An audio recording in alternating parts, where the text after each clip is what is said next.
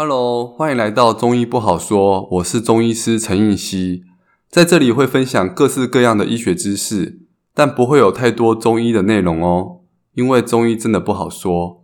今天来谈地中海饮食，橄坚豆菜鱼香中的鱼。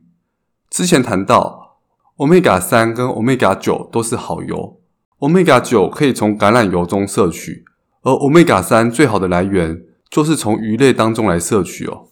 Omega 三是一种必需脂肪酸，我们人体无法自行合成，必须从饮食中来摄取哦。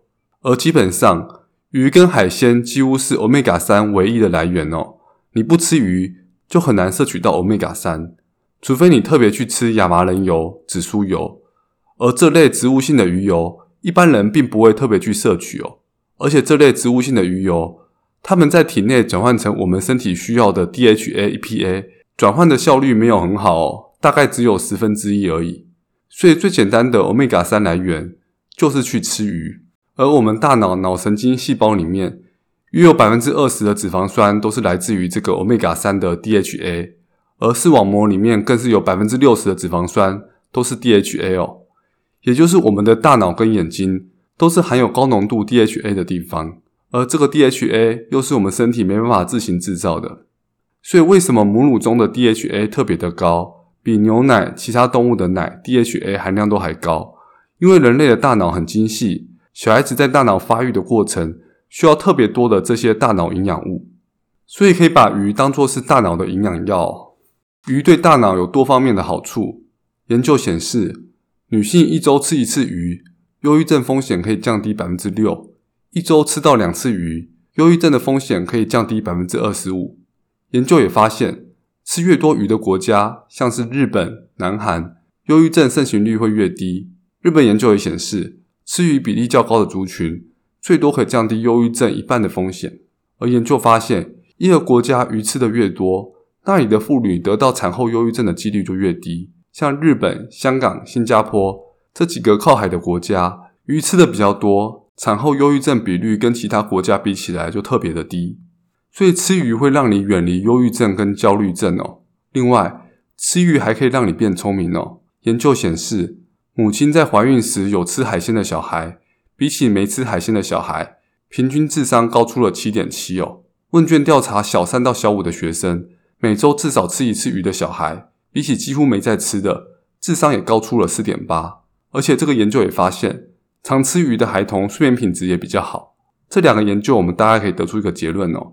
吃鱼从母亲怀孕一直到国小的期间，都可以增加孩童的智商哦。而研究也显示，一周吃鱼少于一次的人，失智的几率是千分之二十五；一周吃鱼超过四次的人，失智的几率可以降到千分之十七。所以目前研究看起来，吃鱼对大脑的好处不只能变聪明，降低忧郁症、焦虑症的风险，还能延缓失智症，对大脑有全方面的好处哦。但研究也发现，如果是直接吃鱼油补充品，而不是直接吃海鲜的人，就没有获得同样的效果。目前还没有充分的证据显示鱼油的补充品能预防失智症。对于忧郁症，直接吃鱼油补充品也要吃到很大的剂量，才有些微的好处。对小孩智商方面，澳洲针对了两千五百名孕妇，追踪十年的研究，发现怀孕时吃鱼油补充品，十年之后小孩智商并没有比较高。所以想从鱼这方面得到对大脑的好处，建议用最天然的方式，直接去吃鱼吧。而鱼对心血管以及死亡率的风险如何呢？日本研究发现，几乎不吃鱼的人，罹患大动脉瘤与主动脉剥离的死亡率，是一周吃鱼一到两次人的一点九倍。每周只要吃一次的鱼，心血管死亡风险比不吃鱼的人下降了百分之十六。每周吃二到四次的鱼，可以下降到百分之二十一。所以对心血管来讲，完全没吃鱼是健康上的大忌。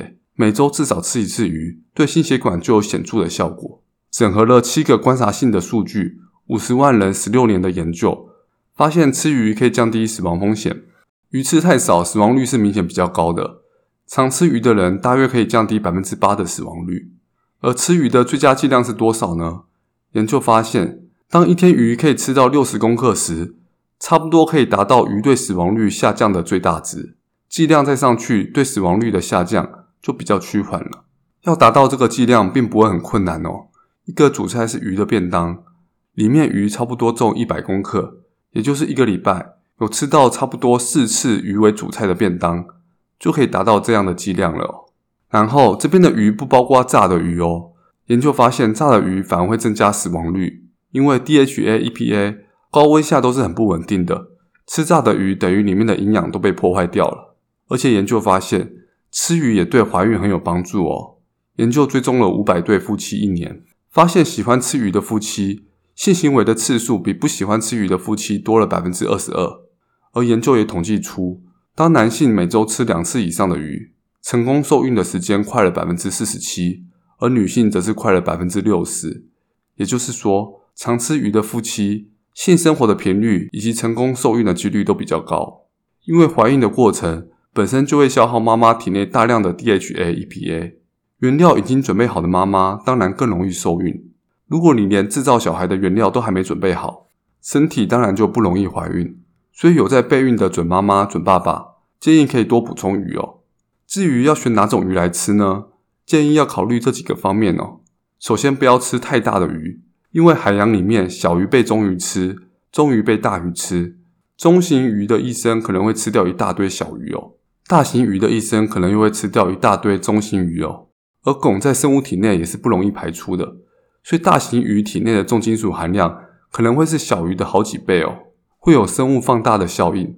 这些大型鱼体内重金属含量就会特别的高，越大型的鱼、寿命比较长的鱼、位于食物链高端的鱼，体内汞的含量都会比较高，所以我们要吃鱼就要吃小一点的鱼是比较安全的。第二点。好鱼必须要符合的特点，那就是要吃再生性强的鱼。有些鱼类生长缓慢，如果一直吃，可能就会有绝种的风险。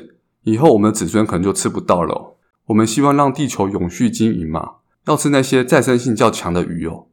那哪些是再生性较强的鱼呢？一般来说，就是比较便宜的鱼。便宜的鱼再生性较强。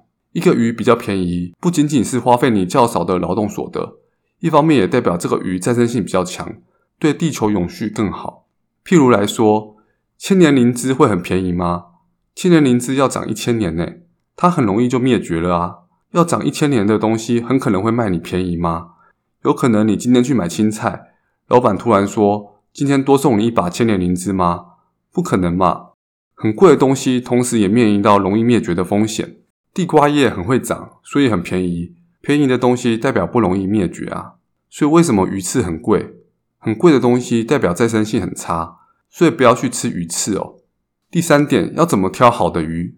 就是这鱼的鱼翅不能太难挑哦。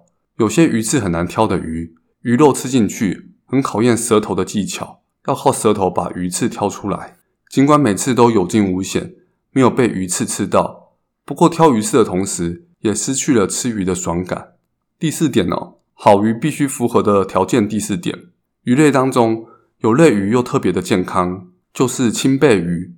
什么是青背鱼呢？顾名思义，青背鱼就是背部呈现青蓝色的鱼种。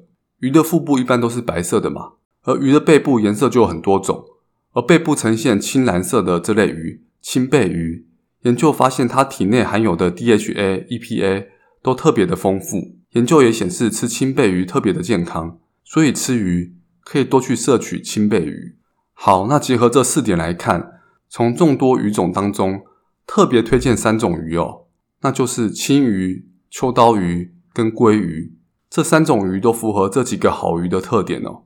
青鱼、秋刀鱼跟鲑鱼这几种鱼都不大哦，所以体内的重金属含量都很少。另外，它们的鱼刺都很好处理哦，挑鱼刺的难度并不高。另外，它们的价钱也都不昂贵，它们的再生性都还算不错哦。都不会有绝种的危险哦。鲑鱼是比较贵一点点啦，可是因为鲑鱼很好吃，好吃，所以分数上有加成嘛。另外，青鱼、秋刀鱼跟鲑鱼都是属于青背鱼，它们的 DHA、EPA 含量比起其他的鱼种都特别的高，特别的健康，所以特别的推荐。要吃鱼可以特别去吃鯖鱼、秋刀鱼跟鲑鱼这三种鱼哦。我们花了这么多的时间，总算把地中海宇宙给讲完了哦。漫威宇宙里面的成员是钢铁人、绿巨人、雷神索尔、美国队长嘛，而这个地中海宇宙成员就是由这些橄、尖、豆、菜、鱼、香所组成哦。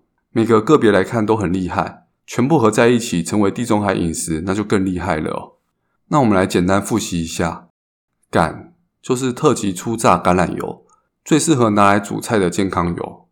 坚坚果包括树坚果跟种子坚果，树坚果包括杏仁、腰果、核桃、松子、开心果、夏威夷豆、榛子。种子坚果像是葵花籽、南瓜籽、西瓜籽、芝麻。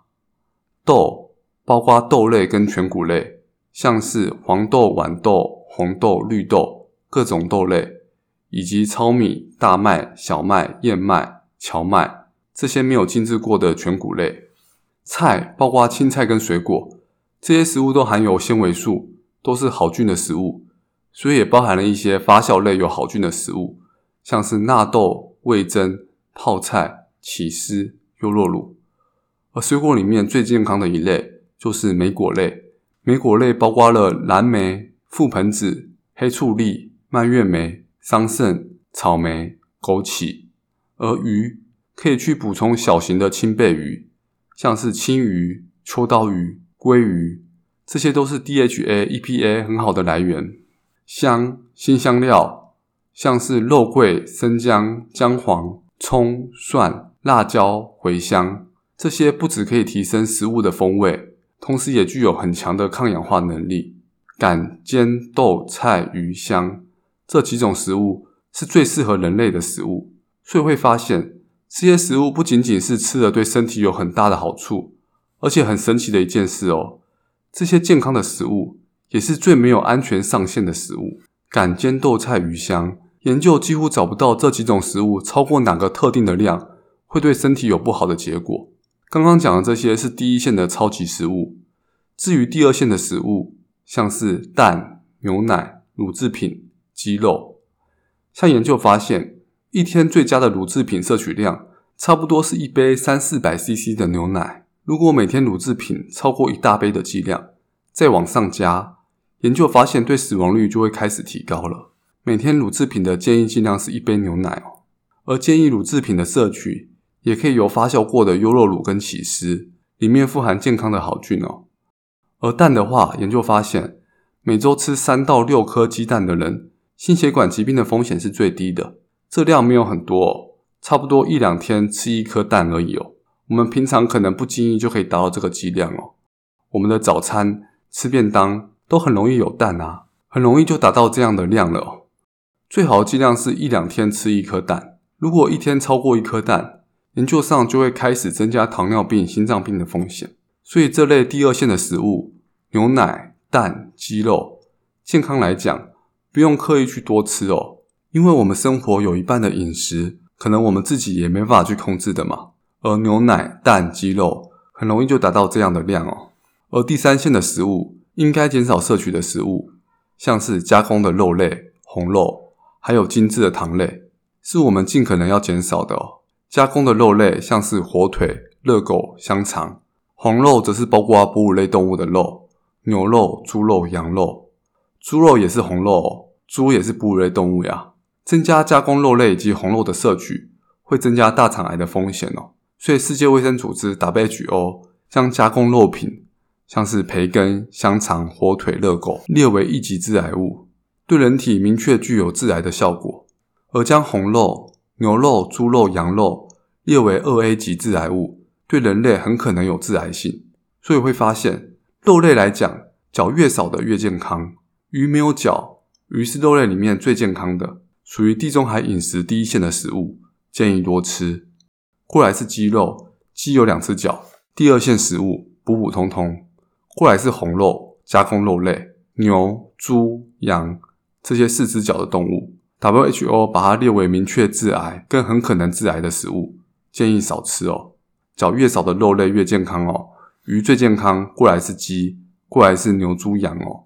而精致的糖类，包括饼干、零食、甜点、含糖饮料，这些都是比较扣分的食物哦。